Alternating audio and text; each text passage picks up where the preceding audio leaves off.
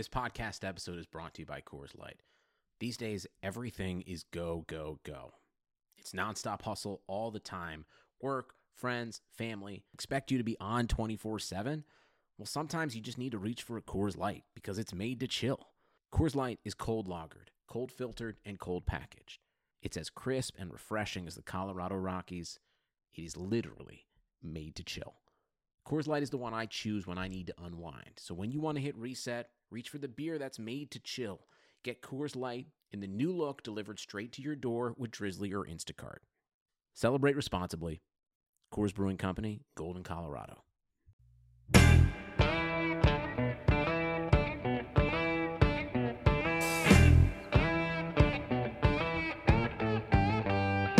You are listening to Front Office Features with Rob Crane, presented by San Diego State Sports MBA Program. Each week on Front Office Features, we have a discussion with a sports executive in an effort to take you behind the curtain to learn more about the inner workings of the business and provide insights to help start and grow your sports business career. This week, our guest is Pat O'Connor. He's the president and CEO of Minor League Baseball. Chris and I thought it was imperative to play the Pat interview, as recently there's been many national articles about the current negotiations about the professional baseball agreement, which is the contract that binds Major League Baseball and Minor League Baseball together. And this agreement expires at the end of the 2020 season. I'm not here to share my thoughts on the PBA negotiations or any of this. I just thought it was timely to have this interview because of the news that has come out this week. And one of the big issues that you'll read in those articles is about facility standards of minor league ballparks. He specifically discusses this in our interview. It's an in-depth discussion about the business of minor league baseball, including pace of play, all the new things that we're trying, like guys on second base and extra innings. And we talk about the new ways to get ballparks built, and he even talks about all these O'Connorisms at the end of the interview. He should write a book with these things. But this one, we've had some good ones. This one's really good, I think, and takes you really behind the curtain about the business of minor league baseball. And I just found it incredibly enjoyable, and hope you do as well. But before we get to Pat, let's go to San Diego and their San Diego State Sports MBA program. I didn't know this, but did you know that there was a study abroad opportunity included in the program to go to the Dominican Republic in partnership with Major League Baseball office to study the impact of baseball's popularity in the country? How cool is that? They also do a community service project where they work in the country where these baseball prospects are signed and scouted and this whole thing. Very in-depth trip to the Dominican. And they also visit the team academies where they speak to the prospects and they talk to the young men about the importance of education. And they also visit a Major League Baseball sponsor who's a bank. And I learn about how they leverage the partnership to promote financial literacy. This is like, I learn more and more about the San Diego State Sports MBA program every day. It's like the greatest thing on earth. So to learn more, go to sdsu.edu/SMBA. There's still time to start your application. The deadline to start it is not till November 1st, but November 1st is coming, so you better hurry up and apply. Again, that website, sdsu.edu/SMBA. All right, let's get to the president and CEO of Minor League Baseball, Pat O'Connor. Hello and welcome to Front Office Features. I am Rob Crane. Today, my guest is Pat O'Connor. Pat is the president and CEO of Minor League Baseball, and we are here in Memphis, Tennessee for the National Championship Games and AAA meetings. Pat, welcome to Front Office Features. Thanks, Rob. Good to be with you. It is good to have you. So, Pat, you started as an intern back in the, I won't say when, but you started back in the 80s, and you ran clubs, been part of clubs for more than a decade. Your current seat as president and CEO, how do you take those experiences of running clubs and implementing it to now in your role as CEO? Well, I think it's valuable experience. It's valuable information. I think if you're going to lead from the top, your information just absolutely has to come from the bottom. I think we've all been in situations where, you know, a superior or a boss has given us a memo and it reads nice and it sounds pretty, and you look at it and say, that's just not going to work. Yeah, right. And here's why it's not going to work. And I think my experience, about 12 and a half years at a club, really played into my ability to look at things from a industry-wide global perspective, with the proper perspective. It gave me a chance to, see things from an operator's perspective. And I think that's important. If you're going to legislate, you're going to try to lead, you have to equip the people who you're asking to follow, with good information, with good resources, with good plans. And I think nothing's better than having been in the trenches to have that evolve as part of your process. I totally agree, and having the experience of we got to know what it's like pulling tarp. We got to know that everyone sells in a minor league team, and I would assume that helps you when you're talking with your staff of hey, this is what these guys are going through each day. Yeah, it's really important, and we try to engage our staff, and as we've gotten a little more fallen into expertise in certain silos, club experience is not as prevalent as it once was, but I think it's critically important for us, to relate to those that we serve, and we very much look at it from the perspective in St. Petersburg. We work for the clubs. Yeah, we have governance responsibilities. We have certain things that we have authority over, but we're only going to go as far as they take us. I tell people all the time. They say, "Oh, your attendance is up and your gross revenue." I haven't sold a season ticket in 28 years. I bet you could though. I would like to think I could. But the point of that is that, you build programs and you build platforms based on solid information from those that have to execute. We do it at the company level. Right.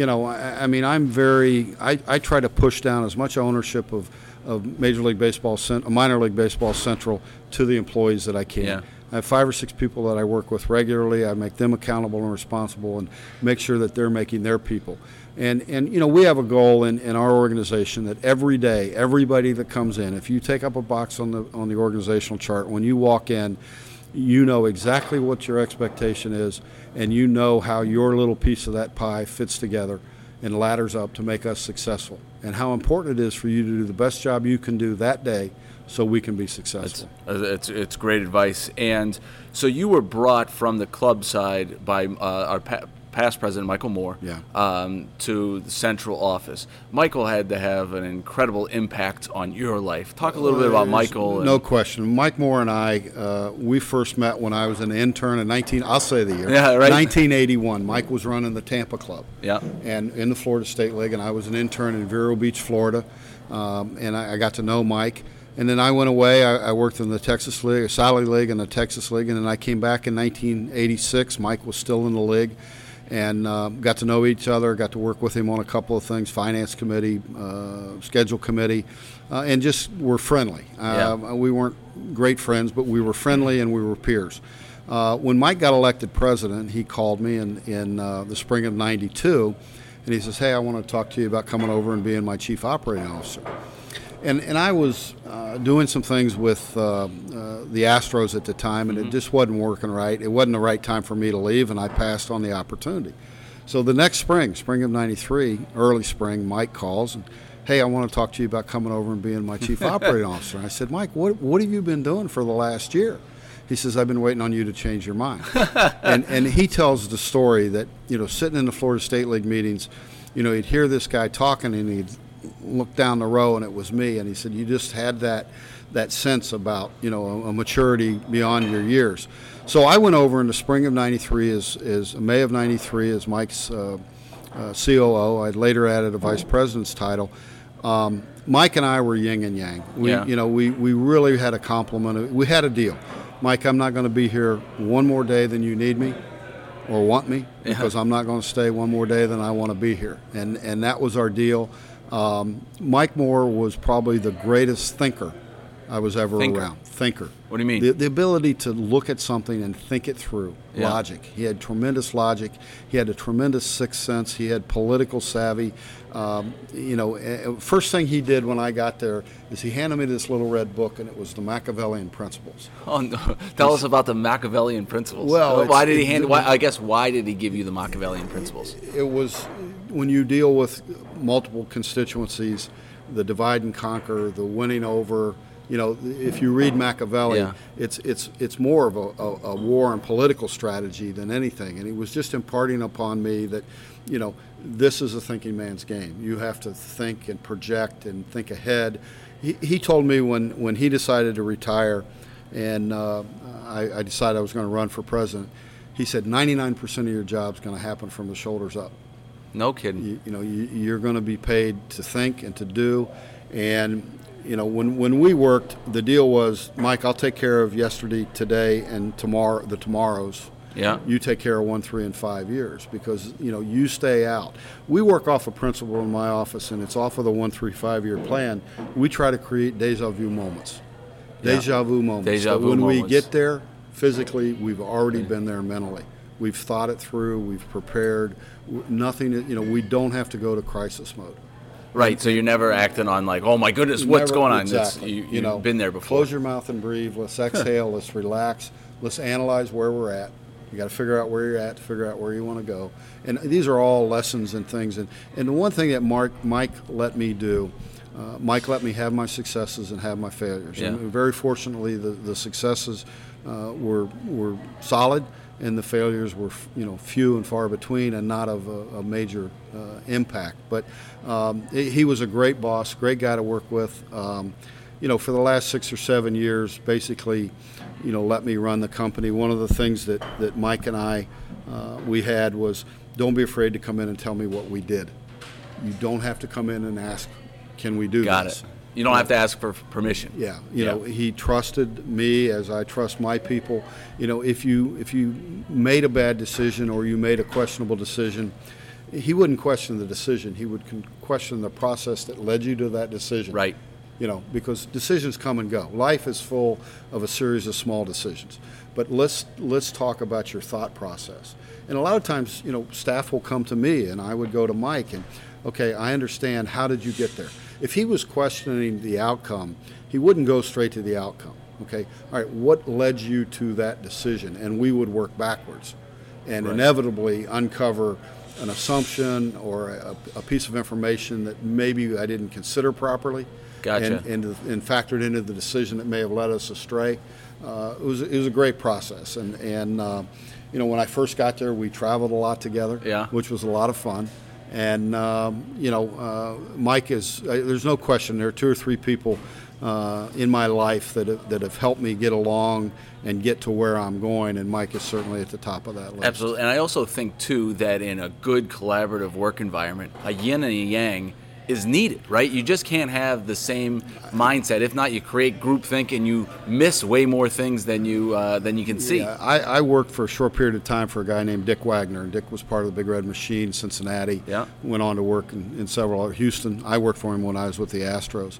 And he often, you know, cautioned me, you don't want to surround yourself with people that are just like you. You get tunnel vision. Yeah, you're right. And you know, and people don't realize, Mike and I got along great, but we had, you know, we'd go a week and not talk to each other. We'd get angry with each other, and, you know, I'd have a heck with him. And then, you know, we'd call and we'd forget it. We'd move on and all of that. But, you know, I think it's important, you know, when I was dealing with umpires, we used to evaluate umpires, and we used to talk about the Russian judge. You always got that one guy who didn't like an umpire, you know. And you know, so Mike and I had that ability to, you know, and one of the things that has helped me throughout my career is the ability to compartmentalize things. Right. You know, and deal with the issue and then deal with the next issue without the hangover of the last issue, whether you're dealing with the same person or the same issue. You know, and it's even if you're dealing with the same person on a different issue, that one was that one. Yeah. Well, let's come at this one with a clean slate, and I want to hear what you got to say. And you know, I don't want one situation that I either agreed with or didn't agree with influence the next. Exactly. One. You just got to look at each situation different, and they all are unique in their own way. So you got to look at them unique. Yeah, and I really think it helps when you juggle a lot of chainsaws for a living. It helps with your sanity. It helps you stay organized. It helps you, you know, use your assets and your skill set in a positive way in each one, and not have this, you know, integrated mess going on in your head because it's been a bad day. Right.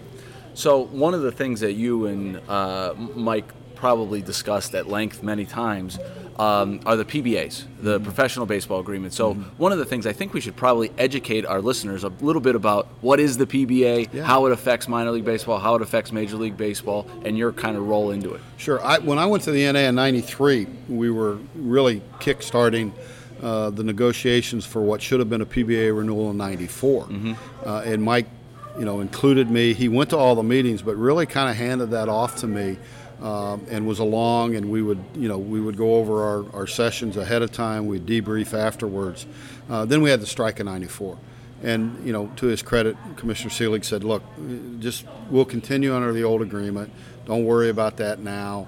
We're not going to stop playing baseball during the strike or any of this stuff.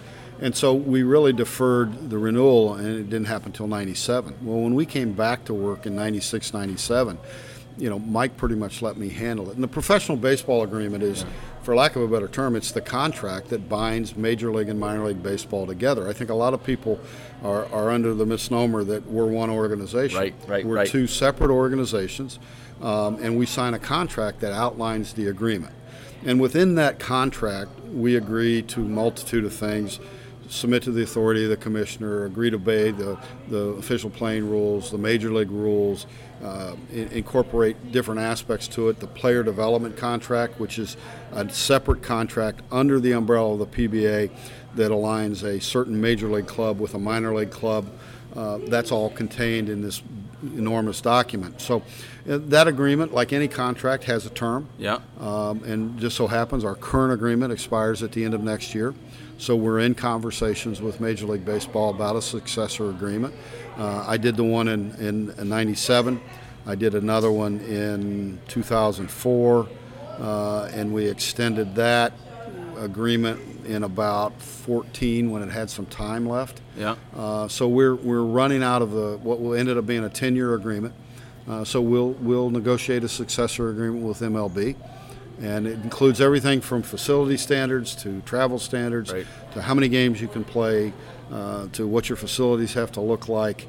It's just everything that would involve the relationship is standardized. It's the same for everybody, and it's all included in that agreement. So, not to get into the negotiations, I know you and the committee are working hard as you guys enter into negotiations for after next year. But talk a little bit about, what's different that the big leagues are looking for than the minor leagues are looking for in a newer agreement than they say were 5 years ago, 10 years ago. Well, let's just look at facilities. We adopted what at the time were deemed to be draconian facility standards in the early 90s. We have intentionally not altered those too much. But you look at the game in the last 10 years, rosters are bigger, coaching staffs are bigger. You now have a videographer. There's 100 of them. You have a videographer. You have a nutritionist. At some AAA levels, you have two strength and conditioning coaches and a masseuse. The whole story is you have a multitude of people who are now part of the traveling party who may not have otherwise been. We have to accommodate them with space. We now have to look at the unique situation, and I think it's a very big positive. There are females involved at the field level with training and nutrition. So we have to have female staff quarters, that we may not otherwise. Health and player wellness. Most organizations now have a nutritional plan that requires the teams to be fed. It's incredibly detailed.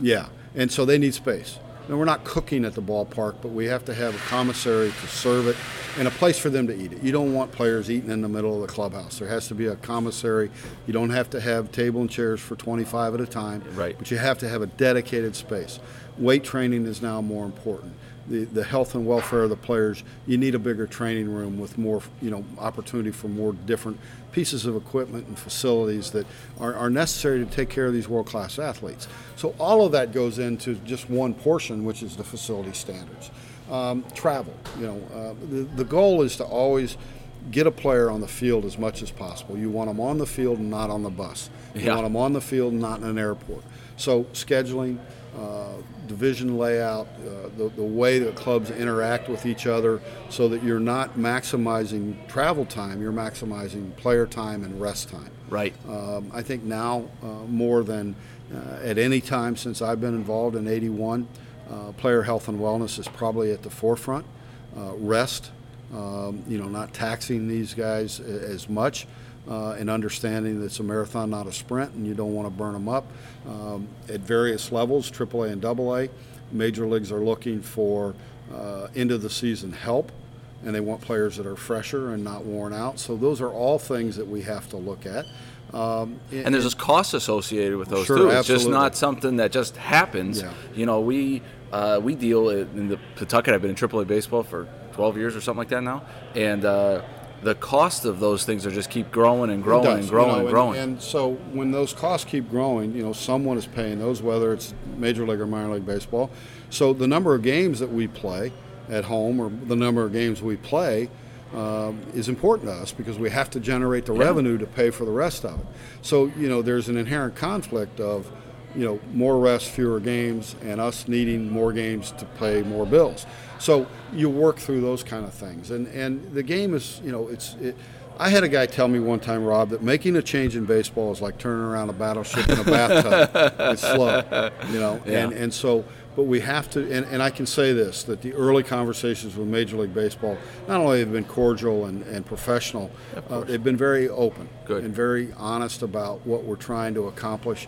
We're not there yet. In fact, we're probably a long way away, not because of problems, but just because we're early in the process. Yeah, early in the process. But the thing that we've seen some of the changes already in AAA baseball. Remember, was it 4 years ago? We had 144 games, and we went to 142, and now back to 140. I can't tell you how many countless meetings I've had about what kind of fruit and guacamole and lean proteins that we're going to have in the clubhouse. We have to have some honest conversations with them because, fish and salmon and that kind of stuff's expensive. Yeah. And it's just a different thing than throwing out hot dogs and pizza we used to do. You think in 1990 when we got into this PBA and some of the more sophisticated elements of it at the time, you were serving 23 people. Right. And you're probably serving 26 now. You probably had a manager, pitching coach, and a hitting coach, and one trainer. 4 people, it's probably 6 or 8 now.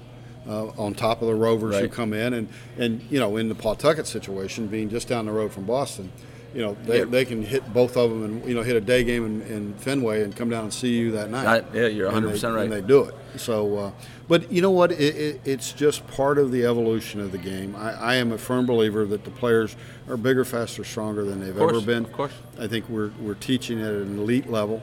I question sometimes the way the game's being played today, but that's, that's a different subject. But the one thing, and it's an old adage, the only thing that's not going to change is there's going to be change. Yeah, right. And you can stick your head in the sand and ignore it and fight it, or you can look at it proactively and find the best solution for all involved, which is, one, going to be economically sound, and 2, it's going to be logistically as expedient as possible. So there's 2 points you talked about there that I want to hit on in a little bit more depth is over your career, you've seen the stadium boom, right? So late 90s, early 2000s was crazy. I've been lucky enough to going through my 3rd one of these. Mm-hmm. But what I've noticed is it gets harder and harder and harder to secure public dollars for a minor league ballpark. Where do you see the stadium, the ballpark evolution going in the future? How do you think teams will be able to stay modern when it's a time that it's harder to have a publicly owned facility with a a privately held business running it? Well, I think a couple of things. And in this anything from far left to Tea Party far right, we have some municipalities that are literally passing ordinances that you can't spend money in certain ways. Right. I'm not telling you exactly how you have to spend it, but you can't spend it in certain ways. I think the future will not include 100% privately financed stadiums and not include 100% publicly financed stadiums. I think that the extremes are going to be the rare exception. When you look at privately financed stadiums, the construction and the maintenance, they don't work. The finances just don't work. They're financially almost unmanageable. The state of the country and the ability of a community to put up 100% to build a building that is now going to approach $75 to $100 million, depending on where it's at and how big it needs to be. It's just not there. So I think the hybrid is public-private. Yeah. And I think that it even goes beyond public-private, with private being only the ball club. I think you bring in a third party where you have investors and developers, and you do a trifecta of the community, the municipality, an investor, developer, and the ball club, where there are all three of them have something to gain, and they proportionally or even disproportionately, depending on what the return is, invest in this project, and you create TIFs and you create residual income that allows the stadium to pay for itself after being started by these three parties. I think that's one of the smart things that's going on in Worcester is they've got a big development piece of that that's really a part of the ballpark building project. And I also was out in Wichita, Kansas, and they also have a big development piece of this. It's more than just a ballpark. We're going to bring hundreds of thousands of people into an area. Let's work with the developer, as you said, to make it even a bigger... Well, the reality of it is the infrastructure cost to use it 70 nights for your ball club or 345 nights for the community are the same. Right. You still have to have the roadways, you still have to have the parking, you still have to have all of the infrastructure needs. It is a focal point. It is a source of pride for the community. It is a communal spot. It's a place that's going to draw people. Why just limit it to 70 nights a year or events around the ballpark and the ball club? Let's improve the entire area. And they're countless. Kannapolis, North Carolina has done it. What Jen Goodman's done in Durham. It's unbelievable. American Tobacco, and then they stack on the three Diamond Views. There's now an Aloft Hotel, the Performing Arts Center. I mean, it is now a destination. It's a destination. Tulsa has done it with, and the neat thing about it is, depending on where you go, it can serve as a capstone, Columbus, Ohio, to round out the arena district. Or it can be the catalyst, which I think you're experiencing in Worcester, where you're taking an area that is either abandoned or run down or underutilized, and you're coming in with this kind of development, this kind of investment that's just going to liven up that whole sector of town. That's right. And Worcester, you can see Worcester's growing, and then you add the ballpark, and it just makes it like a hockey stick. You know what I mean? It just is something that's really special, and I think that these things... I think you're right. It used to be a two-pronged approach, right? It was one, then two with public-private. Now I agree with you wholeheartedly that it's really a three-pronged approach with a developer being included in that project. And what we're finding is that it doesn't have to be three individuals, but it has to be three or four components to this team that's going to finance it. Some of our owners are actually venturing into the development business as a result of what's going on here, whether it's apartments in the outfield to a tight footprint. It's just the footprint and the imagination and the resources are going to be the limit, but it has opened us up to a whole new source of funding and a whole new source of community engagement that heretofore we've not had. There are going to be people who go to the shopping center and restaurants who may not be a baseball fan, who are going to see this beautiful stadium and, out of curiosity, is going to go in and see it. That's right. I was talking with Larry Lucchino, who's our chairman, and he was a part of the building of the Petco Park in San Diego. They said they were expecting like $500 million in development, which is a big number. They said they've experienced $5 billion. Well, Larry's done many parks. Go back to Camden Yards. Right. He had some involvement in the new ballpark in Pittsburgh. Of course, he did Petco. Larry is a master at putting these plans together, and I negotiated two PBAs with Larry. Yeah, when he was, that's right. He said he was on the committee. When he was on the committee, consider him a good friend, and he is a phenomenal baseball guy. And the man, he did JetBlue down there for Fort Myers, and he knows how to put a ballpark together with uniqueness and distinction, and more than anything, sustainability. Sure does. So you also talked a little bit about the game. The game itself has changed a lot, and minor league baseball has been, with our pitch clocks that we have, mm-hmm. The guy on second base in extra innings. Yeah. What do you think of these time-saving, time management pieces of baseball? They're talking about robot umpires and all kinds of crazy stuff. Well, I think you fall on this? I think there's a limit, and I have come along The first time they brought me the runner on second base in extra innings, you know, once my hair went out, it caught on fire. I just, you know, I shook my head. Then I had two conversations on that particular experimental rule, and I'll go back to the experimental aspect of it. One was with Joe Torre, and I was with Joe doing something else, and it came up, and he said, Pat, in the big leagues, if you go 14, 15 innings, you have wrecked your bullpen not only for today, but tomorrow and the next day. Yeah. If you've used pitchers for 14, 15 innings. Every hitter's trying to end it in one swing. The baseball's not any good. And, you know, your next week is going to be a challenge. So I got it from a player development standpoint. And if you think about in our end of the business, Rob, you know, if you use all of your bullpen and you don't have any pitching for tomorrow and the next day, you got to go double A and bring somebody up. That's right. And he may be a young man who just sits out there in case. It's disruptive to his program, and it's expensive. You got to fly him in, fly him out. You got all of these issues. Then I had a conversation with my then current board chairman, Sam Burnaby, mm-hmm. and I said, "What do you think of it?" He goes, "I love it." I said, "You know, are you serious? Why? Look, I quit selling beer in the seventh inning.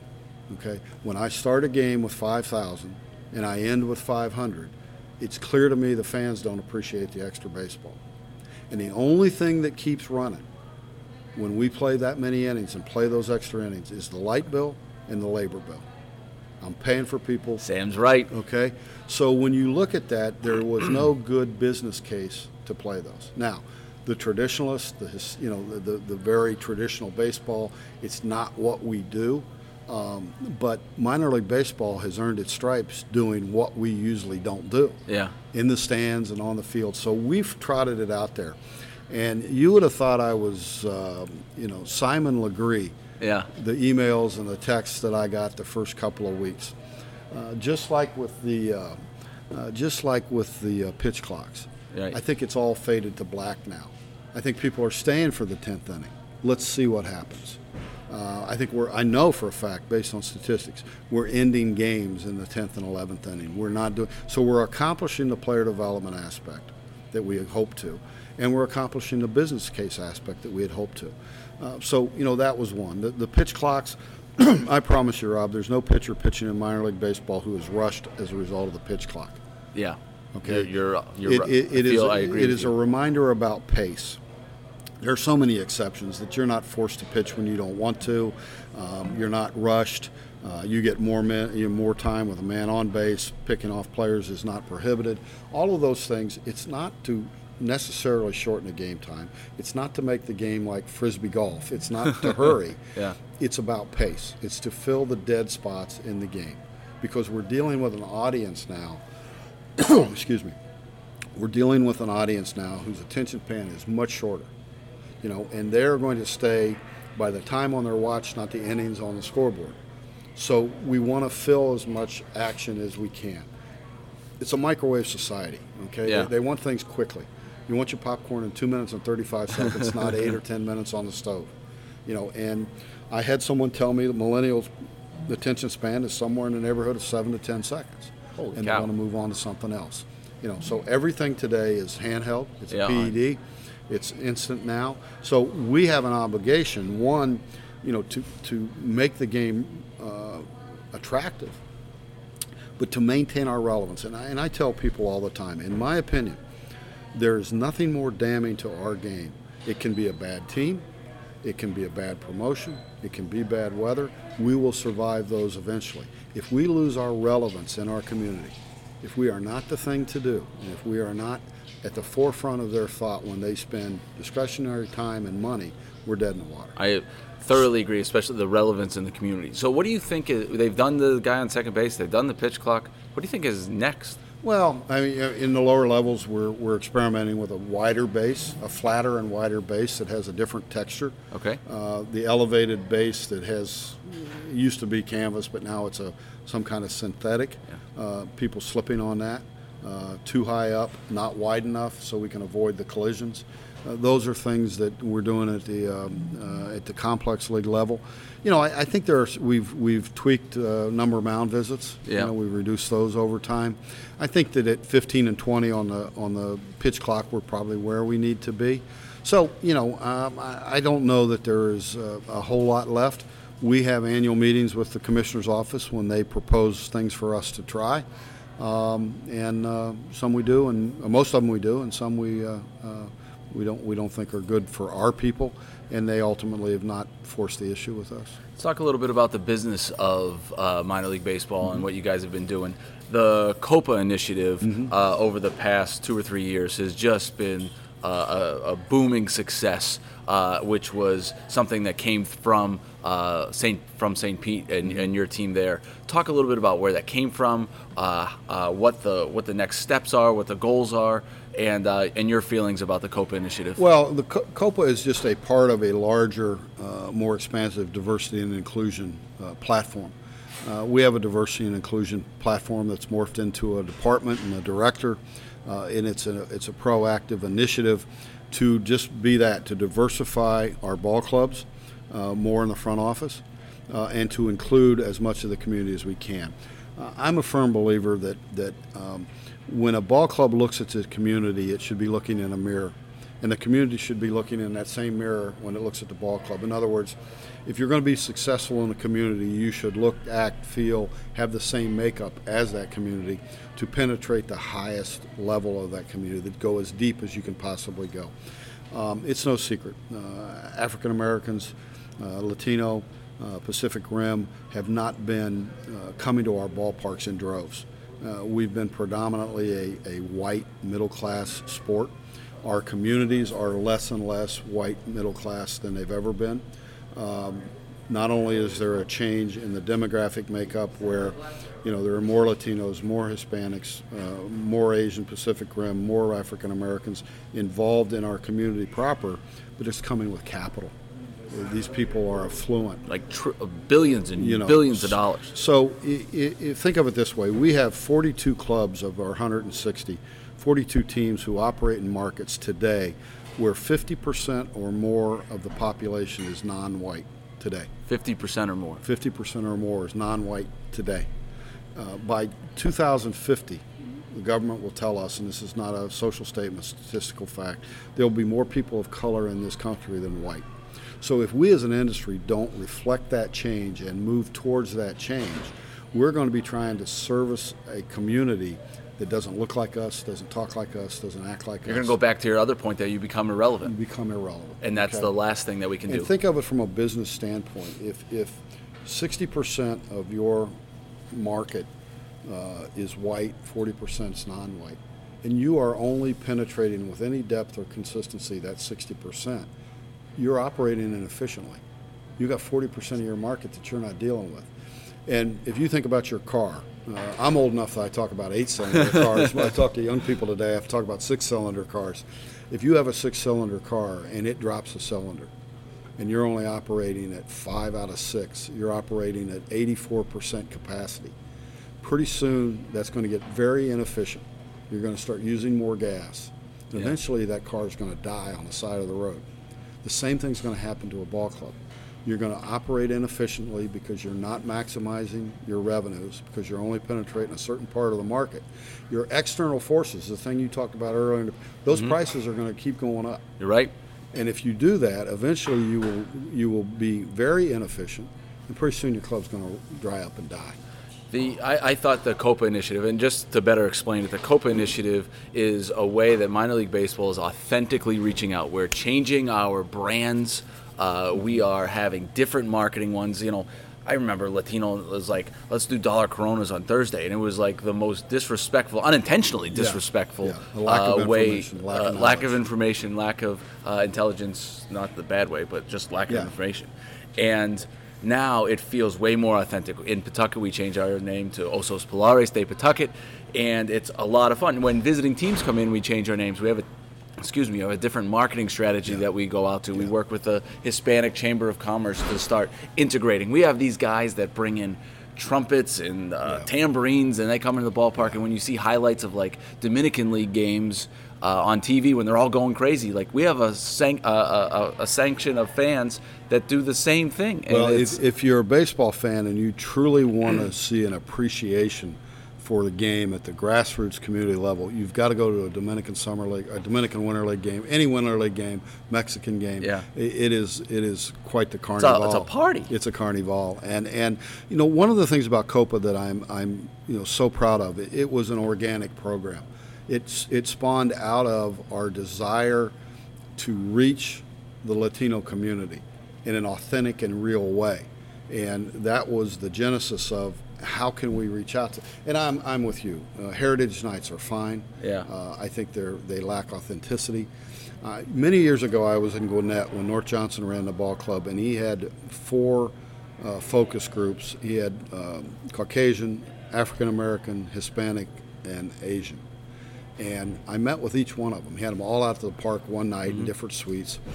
And you know, when I visited with the Latino group, you know, they said, Pat, you know, Taco Bell at the ballpark that doesn't cut it, you know. So you have to be authentic, you have to be transparent, and I think what the clubs who have done especially well, and COPA has experienced year over year double-digit increases in attendance, in ticket sales, in merchandise, in every aspect. Most importantly, in attendance, because we are now sampling these people in a way that they feel comfortable. But the fact that, as you did in Pawtucket, and as most of the 72 clubs who participate, you went to your chamber, you went to your Hispanic chamber, right. You went to that sector of the community, and help us build this out for you.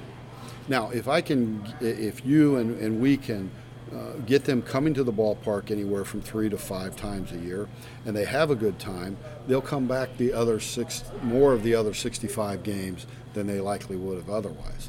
And that's the inclusion aspect. You know, we are there for everybody. And when you think about it in very simple terms, Rob, African American, Hispanic, Pacific Rim, all have natural ties to the game of baseball. Unbelievable. How many? What's the percentage now? 40-some% are and Latino. Probably in the minors, probably in excess of 33. It's probably 40%. Yeah. But just if you look in their country at their native land, the history, you know, the Dominican, Mexico, you know, World War II, and the communist fighting off the communist spread baseball throughout South America. No kidding. Yeah. I didn't know that. We have a letter in our office from Dwight D. Eisenhower when he was president to the president of Minor League Baseball, congratulating them on Minor League Baseball's efforts in South America to combat communism. No kidding. It's really cool. That is something I had no idea about. Oh, next time I'm in St. Pete, I got to see that letter. You know, in the Asian Pacific Rim, you know, having servicemen there in the war, that's what really started and drove that. So you know, you don't have to explain to anybody the passion, especially in the Dominican, but down through the Caribbean about baseball. I mean, it's second nature. It's DNA. It's just it's part of you're right. It's just part of their culture. So when you think about when they relocate to the United States, we don't have to explain the game to them. We have to explain to them and figure out. We got to crack the code on why they're not communing with us, because they commune. Yeah, they get together. They like to get together for reasons. They like to get together with their people. You know, and when I go to a game, and it gets better every time I try to look at this, I like to, you know, I get to a game a couple hours early. I see the umpires. I see both managers. I do some media. I spend some time with owners. Some point in the night, I want to walk the ballpark. Yeah. I want it because it'll help me validate what we talked earlier about, the lessons that you learn. You know, it validates what we're trying to do in St. Pete and what we're trying to do to help. But you can see grandmother, grandfather, mom, dad, and kids in the stands. Sometimes the same family unit and the same stretch of bleachers. That's pretty cool. Don't tell me that's not good for a city or a country. It's a great pond. And so, you know, that's not exclusive to any one demographic sector. Mm-hmm. You know, everybody likes to get together with those that are like them and enjoy things together. And our ballpark is, you know, I mean, I tell people all the time, we have the best block parties in town, and oh, by the way, we're going to play a baseball play a little game. Baseball game. That's one of the things that I think the COPA initiative highlighted, too, under your leadership, too, is the embracing of creativity, right? So look at what really, you know, I think the Iron Pigs were one of the examples. You know, now we've got the Rocket City Trash Pandas and the creativity that's being built in minor league baseball, not to mention all the different food items. I mean, we were the Pawtucket Hot Wieners a year ago and the Fighting Cohogs this past year. What are your thoughts on those creative natures? How do you kind of fit into that? And what do you think? Well, like any good CEO, I know when I'm overmatched. And I God blessed me with an awful lot, and creativity wasn't necessarily one of them. You know, there was a time, Rob, when all of those names crossed my desk. You know, back to Lansing Lugnuts and Montgomery Biscuits. Yeah, Sand Gnats and all of this stuff. And I, you know, I had my opinions, but as long as it was not offensive or politically charged, it's your mark, you know. As long as if it clears trademark and it's not going, you're not going to get sued. Knock yourself out. And inevitably, names that to myself or to my closest people in the office, I would just abhor, showed up on the top 25. So I learned just to keep my opinions to myself. The interesting thing is that each one of those, you know, I did not know what a trash panda was until they told me. It's a raccoon. Yeah. I didn't know what a sod poodle was until they told me, and it's a prairie dog or whatever.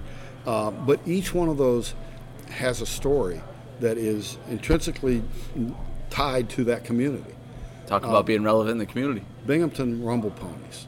I didn't know what a rumble. Okay, it's the pony on a merry-go-round. Yeah. At one time, if not now, Binghamton was the capital for making rumble ponies in the country or the world.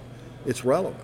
You know, the baby cakes. I thought, now you're going to put grown men, professional athletes, in a uniform and put baby cakes across the front. Well, in New Orleans, the king cake around festivals, and the prize inside is called a baby cake. People from New Orleans know all about it. You know, it's just right up their alley. And, you know, I mean, they were one of the best. They're exactly. Rocket ship. Jumbo shrimp. What? I mean, you talk about an oxymoron. Jumbo shrimp. Off the charts. Off the charts. Trash Pandas led minor league baseball for most of the summer. They haven't played a game yet. It's incredible. You know, it's incredible. So I you know, look, I as long as you're not offensive, you know, you can't legislate morality and common sense. Okay, if you'll follow those, and you know we're and look, no one intentionally does it, but if you conduct yourself on a daily basis with very simple tenets, respect the game, respect those around you. And you'll do fine. You know, there is an envelope, and we have passed it and crossed it, and we've gone over the line of, you know, letting our creativity and zest and zeal for fun or the greatest next thing go a little too far. Yeah. And we pull ourselves back, and then people are going to make mistakes. But, you know, I think the creativity is great. It's an earmark. In our office, we have what we call the hat wall. It's got 160 hats, one for each team in alphabetical order. And I don't know of anything else that we could put in there that would draw more attention from visitors, have more photos taken in front of it. It is a tribute to the creativity that's minor league baseball. Part of the thing I love about minor league baseball is the creativity. All right, last question. Yeah. You went from intern to president of minor league baseball, potentially seeking a fourth term. Yes. And what advice do you have for college-age kids that are listening right now to go from intern to president of minor league baseball? Well, I say this all the time. When I was a little guy, I didn't sit around and dream about being president of minor league baseball. You know, I was hitting the home run, the bottom of the ninth, in the seventh game of the World Series. I think that there are a couple of things, and my staff knows them as O'Connorisms. O'Connorisms. Give me an O'Connorism. Well, you know, I mean, you got two ears and one mouth for a reason. You should listen twice as much. Listen to those around you. Find people that are successful and emulate them. Don't copy them. Emulate them. We're all like snowflakes. We're slightly different, so don't get hung up on the specifics. I think, you know, when I was a little boy, you know, Grandma Melvin used to tell me, you know, my name's James Patrick. You know, Jimmy Pat, you say those bad words, I'm going to wash your mouth out with soap. I can give young people 2 4-letter words that they can say every day, and that's hard work. Huh. Don't be afraid to work hard. Keep your nose clean. Respect those around you. Respect what you're doing. Don't sit down at breakfast and start thinking about lunch. Right? That's a great one. Kind of stay in the moment, right? Stay right here where we're at. Don't chase the money. Money is, dirty paper with dead presidents' pictures on it. The more you get, the more you spend. Think about where you're at today. I'm a true believer that you don't find your passion finds you. And if you commit to what you're doing, you will know if it's for you or not. Don't move for the sake of a move. Move to better yourself. Move to better yourself and what's your future going to be. There is a saying that I like to use. Do you have 1 year of experience 12 times, or do you have 12 years of experience? And it's very important that if you're in a job, you've been in AAA for 12 years, yep. I expect you to have 12 layers of knowledge, right? And not one layer repeated 12 times. You have to grow, and you have to surround yourself with people who have been successful. Always remember, anybody who tells you that they got where they are by themselves, not only are they lying to you, they're lying to themselves. So pay forward, pay back, develop a network, be respectful to those in your network, work your ass off, and good things will happen. I couldn't agree with you more. You should write a book of these O'Connorisms that we can all go through and distribute them at the Business of Baseball seminar at the winter meetings. Most of them are stolen, but it's just part of the process. I think that the more than anything, respect yourself, respect those around you, respect this game. And then I tell people all the time, in particular in our business, working in baseball is a privilege. It's not a right. Amen. It's not a right. And you have to respect that privilege. We talked about change in baseball. There are some things that we do that may not make a lot of sense, but they're done for a reason. We can always evaluate that reason, but you have to respect the institution. Commissioner Selig told us over and over and over, baseball is an institution. We're just stewards, and we should hold ourselves to a higher standard. And I believe that. I believe that, too. I just finished his book over the summer. It was a great read. Yeah. So I remember meeting you for the first time. I met you in an elevator at some winter meetings or AAA championship game or something. And I said, Mr. O'Connor, my name is Rob. It's nice to meet you. And he goes, my name's just Pat. So, yeah. Pat, I can't thank you enough for joining Front Office Features, and I really appreciate you taking the time. It's been my pleasure. Good luck with it, and good luck to all those listening. I appreciate it. Thanks.